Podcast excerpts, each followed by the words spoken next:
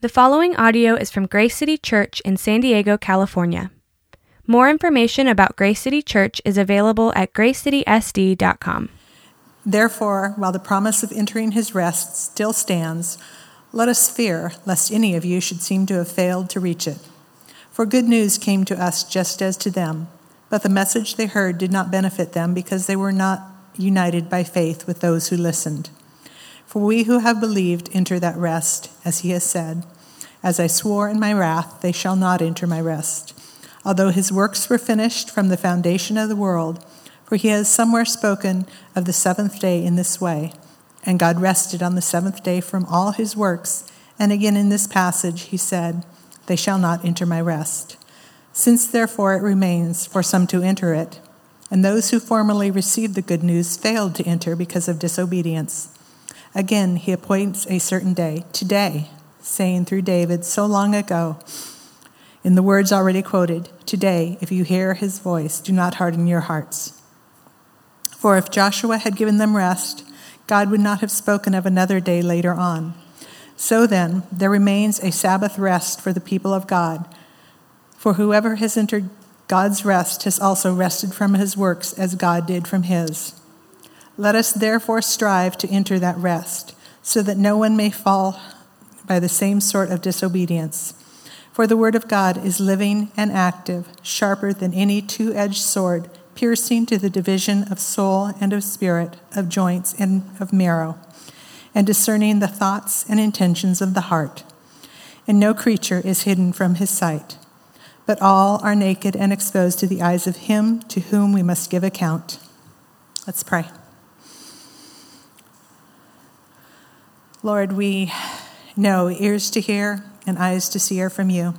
So we cry out for those this morning. Give us the eyes to see your truth, ears to understand. Make our hearts teachable as Randall breaks that word of life for us today, that we would receive it with joy and we would take it fully into our hearts. And Lord, that our when we hear your voice today, we would not harden our hearts, but we would be yielded to you for you to do in us that which you have ordained. In Jesus' name, amen. Amen.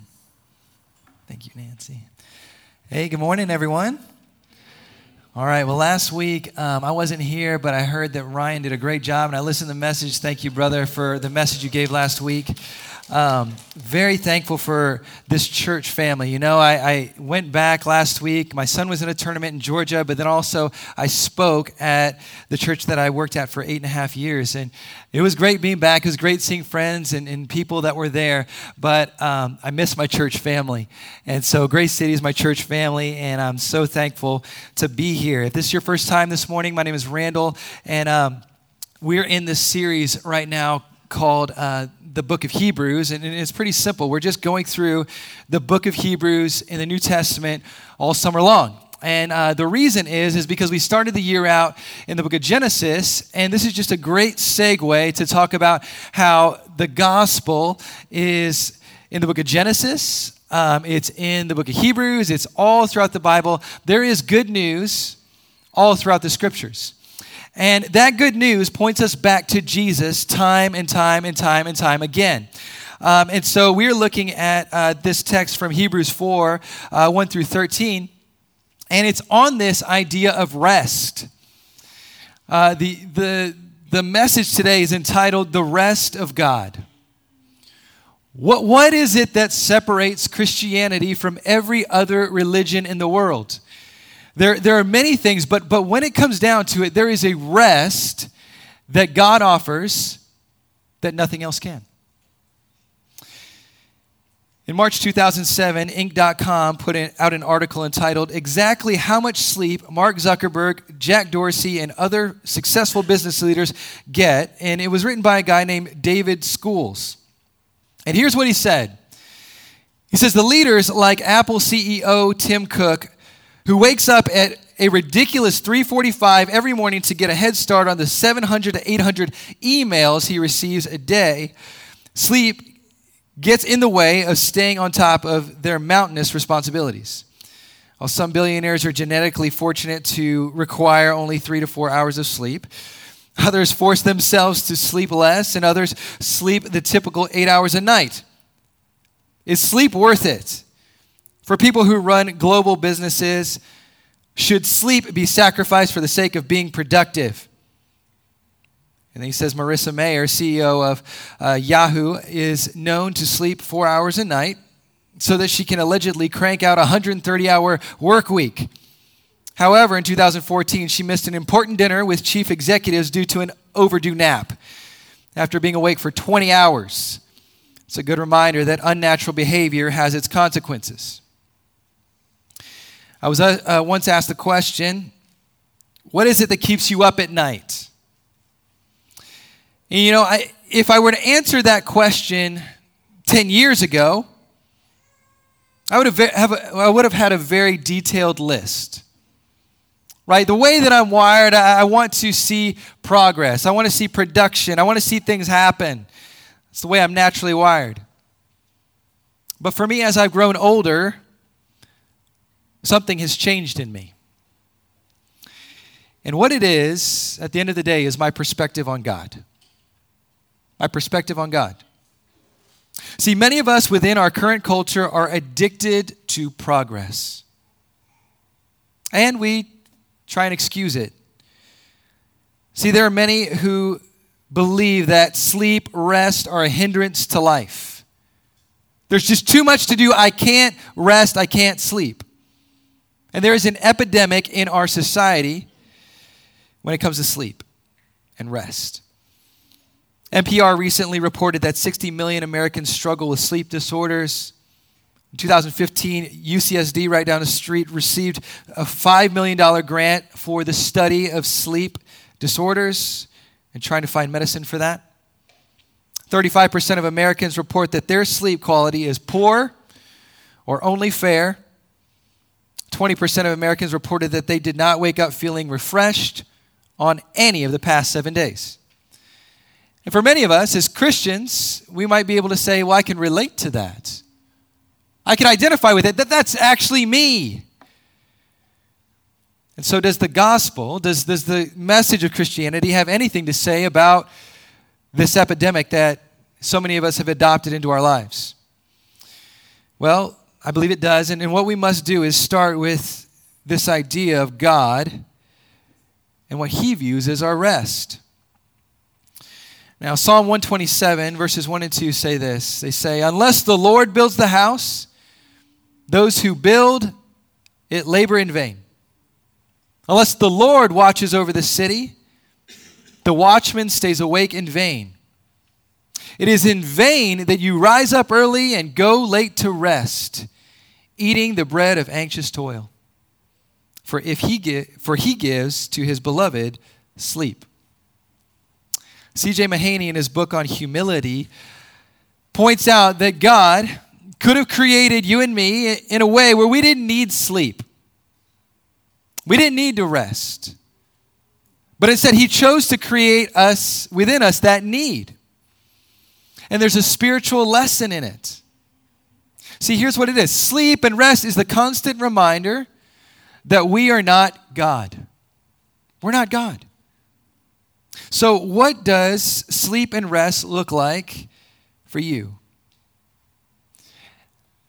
Can you lay your head on the pillow at night and truly rest? And do you believe that God, if we were to listen about his holy day, the Sabbath set apart, do you believe that God could accomplish more in six days than you can in seven? In Hebrews 4, we see that there is this invitation into God's rest in verses 9 and 10. He says, So then, there remains a Sabbath rest for the people of God.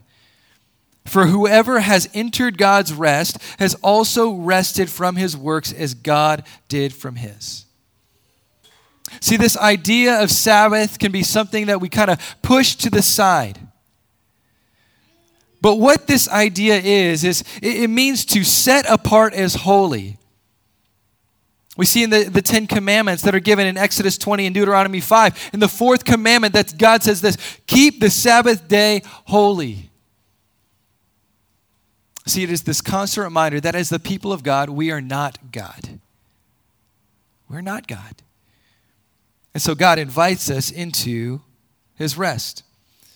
Martin Luther once said, he says, the spiritual rest which God particularly intends in this commandment is this that we are not only that we not only cease from our labor and trade, but much more. That we let God alone work in us, and that we do nothing of our own with all our powers. See, there is a physical rest, but also a deep spiritual rest that we all need and that God Himself invites us into. That it's possible with God.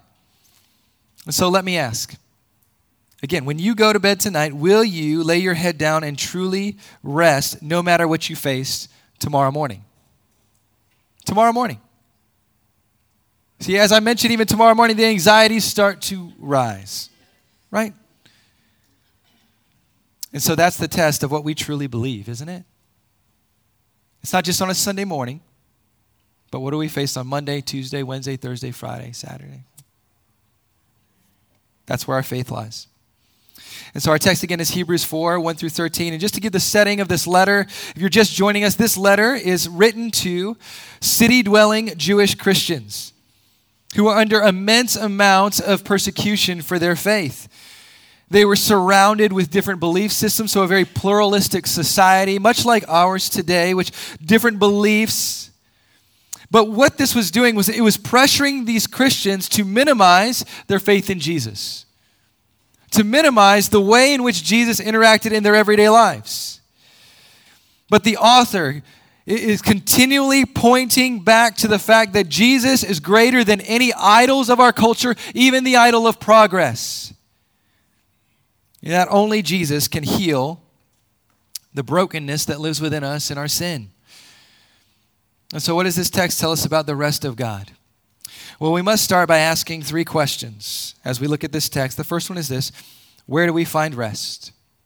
Where do we find rest? Number two, when do we rest? And number three, how do we rest? Where do we rest? When do we rest? And how do we rest? And so the first question is where do we rest? And so you can find it in verses 1 and 2. And so here's what it says it says, Therefore, while the promise of entering his rest still stands, let us fear lest any of you should seem to have failed to reach it. For good news came to us just as to them, but the message they heard did not benefit them because they were not united by faith with those who listened. So, what we saw in chapter uh, 3 was that there was an invitation in, in the Old Testament with, with Moses for the people of God to rest in God. And this source of rest was that God was going to make a promise. He says this the promise of entering his rest still stands. So back then, there was a promise that God was going to call people to rest. Today, he says it still stands, it's still possible today to enter into God's rest. Now, what is this rest? Well, George Guthrie, who's an, a commentator, says this. He says, God's rest must be defined as a spiritual reality in which one ceases from one's own work. A spiritual reality in which one ceases from one's own work. So we're going to start deep. Here's what he's saying. Spiritually speaking, right now, we are either working or resting. See, some of us have come in here today and we are very frenzied inside. We are frantic inside. We're anxious right now. He's, what he's saying is that God invites us spiritually into a rest, and we are either working or resting. Now, Buddha's last words were this work hard to gain your own salvation. So, spiritually speaking, Buddha is saying, okay, you need to work hard to gain your own salvation. Jesus' last words were, it is finished.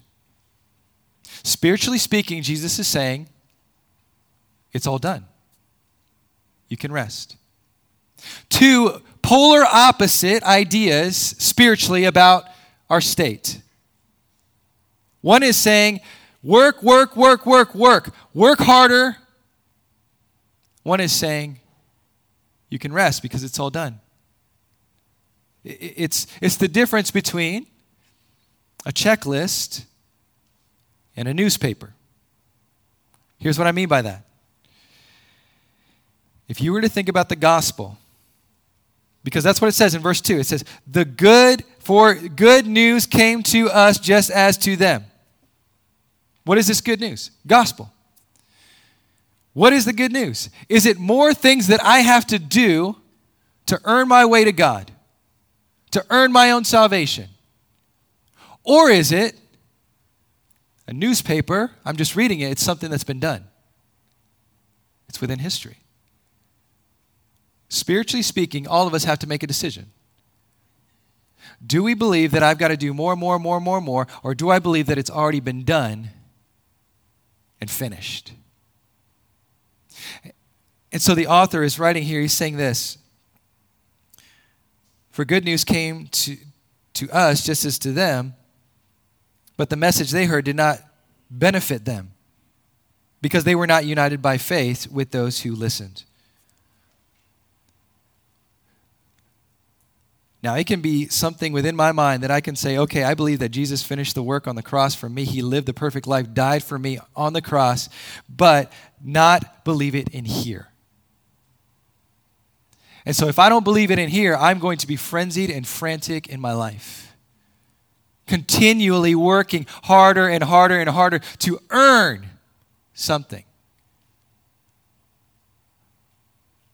Right? As one theologian says, there's a difference between earning and effort. Earning and effort. What we try to do a lot of the times is we try to earn something from God. How do you view your relationship with God? Right? How do you view your relationship with God over this past seven weeks? You say, How, how am I doing? Do you believe that your relationship with God has changed because of the way that you acted and things that you've done? Or do you believe that your relationship with God is consistent because of what Jesus has done for you?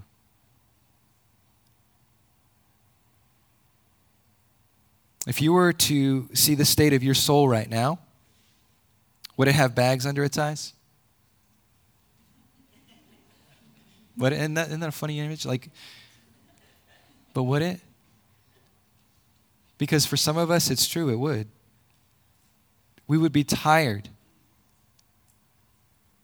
in here. See, what is this telling us? You, you can hear the gospel but not believe the gospel. It's a warning. What does real faith look like? It, it's, it's trust. It's trust. Again, George Guthrie says that the caution in verses 4, uh, 1 through 2 pertains to those of the community whose response to the gospel parallels the faith vacant response of those who fell in the desert when offered entrance into the land of Canaan. Their faith, their faith still remained in themselves, not in God. Do you get that? Their faith was in themselves. What am I doing? Not what God has done. And what is God doing? We can only find spiritual rest in God. And so, where do we find rest? In what we can do or in what God has done and will continue to do? Second question When do we rest? Okay, I get that, but when do I rest? Well, look at verses 3 through 8. It says, For we who have believed enter that rest as he has said, As I swore in my wrath, they shall not enter my rest.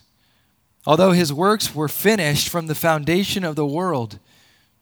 For he has somewhere spoken on the seventh day in this way And God rested on the seventh day from all his works. And again in the passage, he said, They shall not enter my rest. Since therefore it remains for some to enter it, and those who formerly received the good news failed to enter because of disobedience, again he appoints a certain day, today, saying, through David, so long afterward, in the words already quoted, Today, if you hear his voice, do not harden your hearts. For if Joshua had given them rest, God would not have spoken of another day later on. So, when do we have this rest? Because even as I say, this is what the gospel is, this is spiritually where we need to be. Some of us are doubting. we we think to ourselves, there, there's no way that I could live like that. There's no way that that's possible. But what this, this verse is telling us is that there's two parts. The first one is this that there is a now element to how we can live in God's rest and what He's done. Do you see? It says in verse 3 For we who have believed enter the rest. We who believed.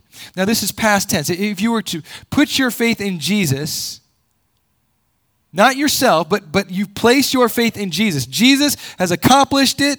It's done. Ultimately, everything that matters most in the world is done in Christ.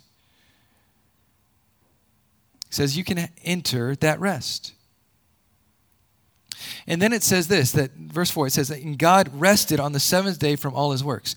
Now, this is an interesting thing because commentators have talked about this from Genesis 1 and 2. And here's again, commentator Guthrie, he, he says this Genesis 1 and 2, the first six days of creation have an end of, or evening. The seventh day, however, is an open ended day, which has no end. God's rest must be seen as a present reality. That's crazy.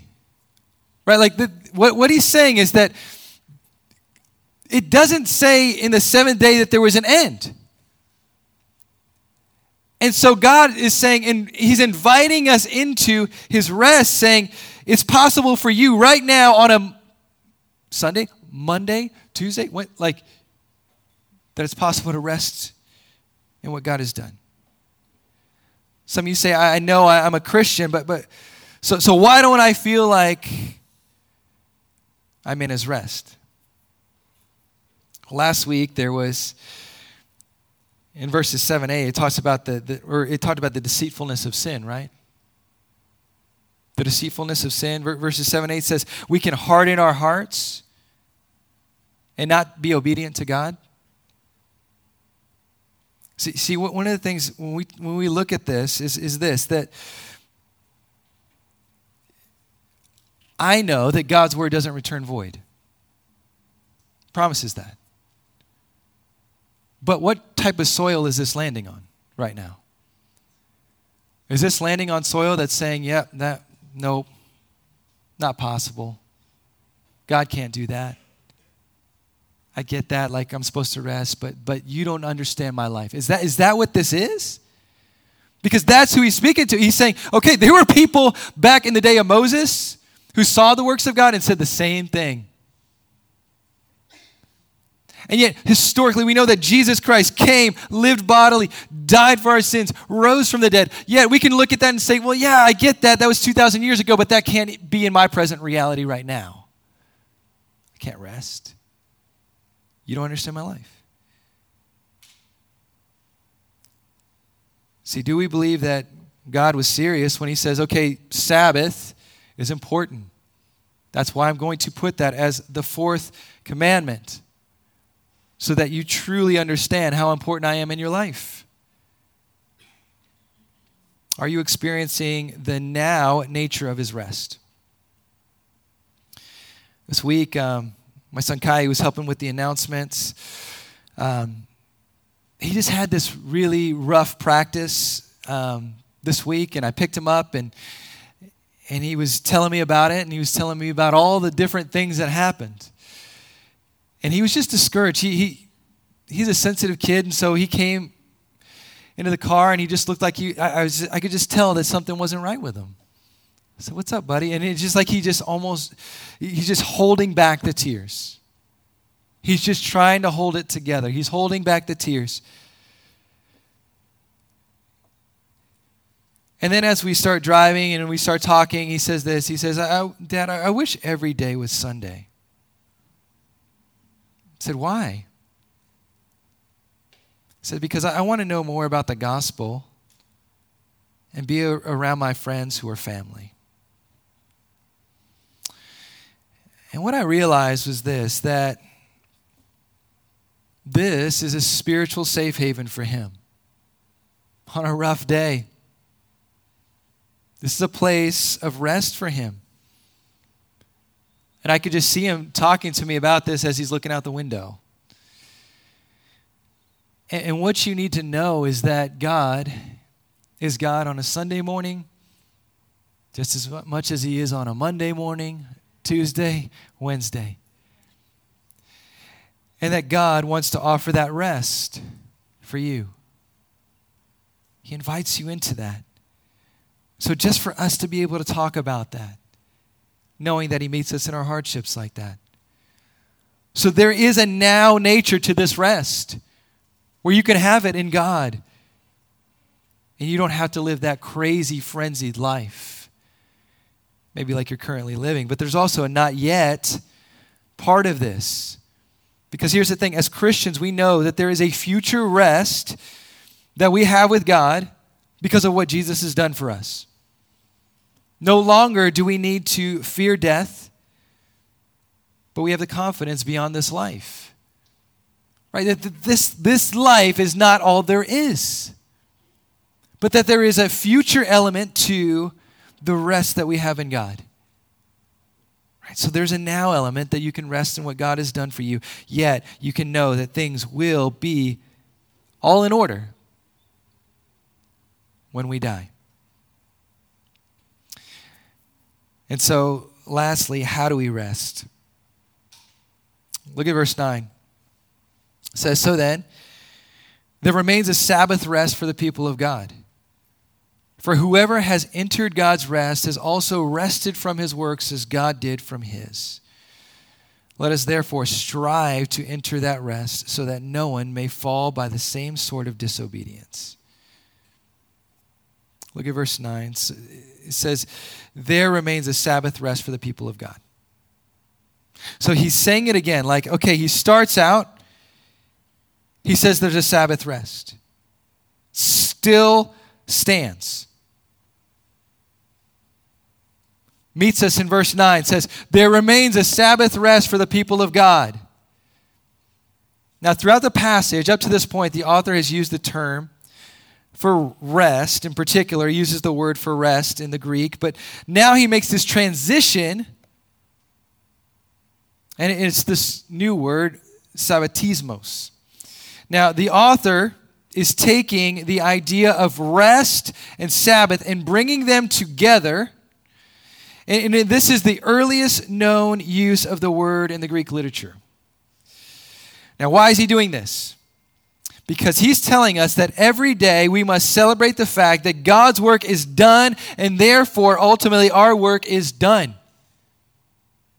It's a promise that you can't you can hold on to like no other CEO can hold on to.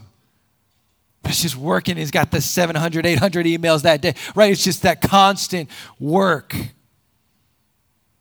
As a Christian, you can hold on to the fact that it's ultimately done. And, and, that, and that is what the author is saying. He's like, how do you do it? You have to celebrate the good news that God's work is done, and so we can truly rest.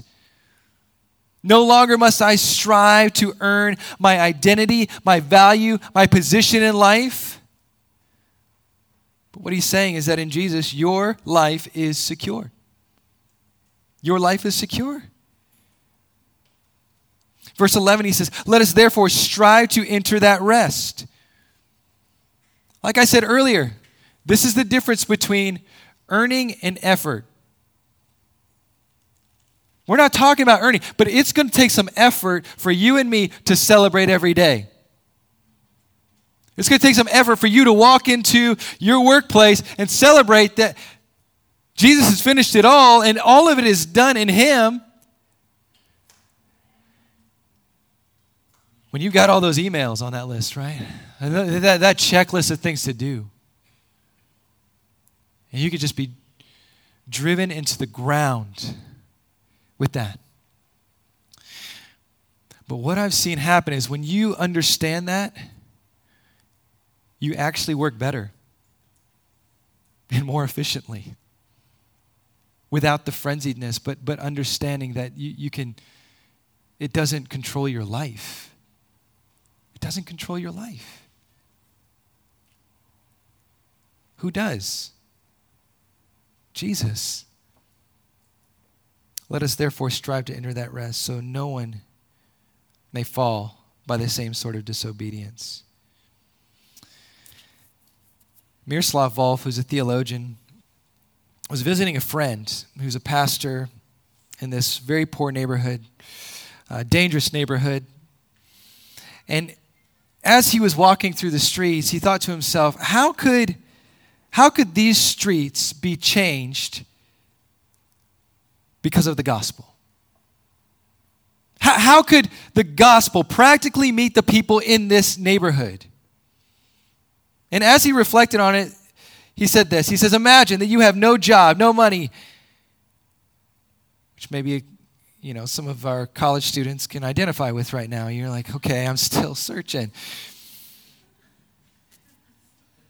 But he says, You live cut off from the rest of society, ruled by poverty and violence.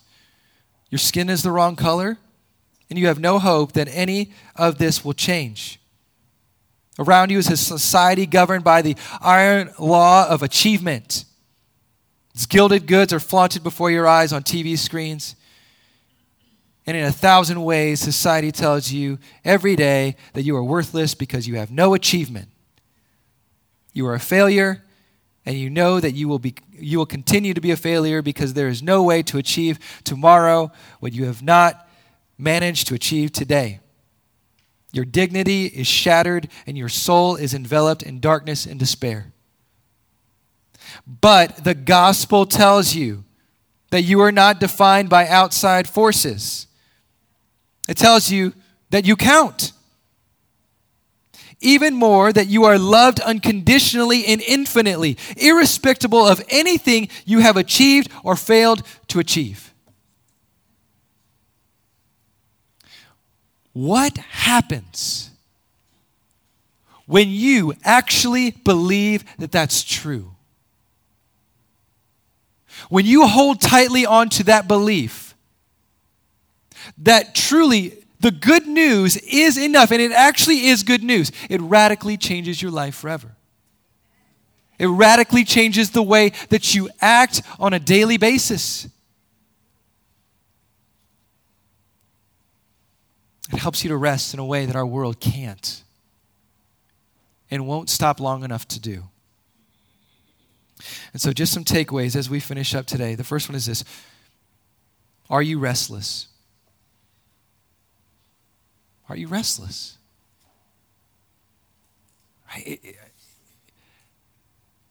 Is that anxious toil that it talks about in Psalm 127 just something that we've adopted into our lives and says, that's what my life is. That's just how it's going to be. I want to encourage you to allow God's word to show you that it's possible to live differently. You know, in verses 12 and 13, this is something that we should truly memorize these two verses right here. Here's what it says it says, For the word of God is living and active, sharper than any two edged sword, piercing to the division of soul and of spirit, of joints and of marrow, and discerning the thoughts and intentions of the heart. And no creature is hidden from his sight, for all are naked and exposed to the eyes of him to whom we must give account. Why does chapter 4 end like that?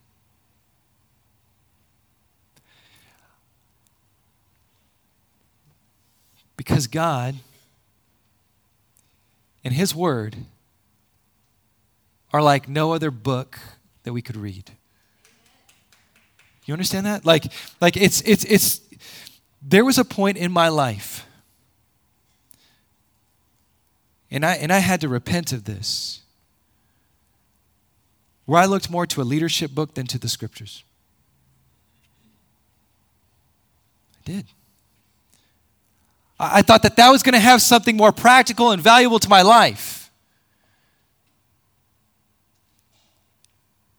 there are some good things in leadership books. There are some good things in a lot of different readings. But at the end of the day, it will never be the Word of God. It will never be the Word of God. It says that this book is living and active, sharper than any two edged sword. I've heard it said that you don't just read the Bible, that it reads you. It reads you. And so, would you let the Word of God read you and where you're at in your life right now and not dismiss it and say, oh, yeah, I've heard that verse before. I've, I've, I've, i know that already. We don't get past the gospel. Understand? It's not the ABCs of Christianity, it is the A to Z. We don't get past Jesus dying for us. We don't get past it. So, are you restless? Would you let the Word of God divide those places in here and expose those places where we're not trusting God, truly trusting God? Second question What are your true rests? I think this quote from Timothy Keller is super helpful. He says, My thoughts do not go to my God.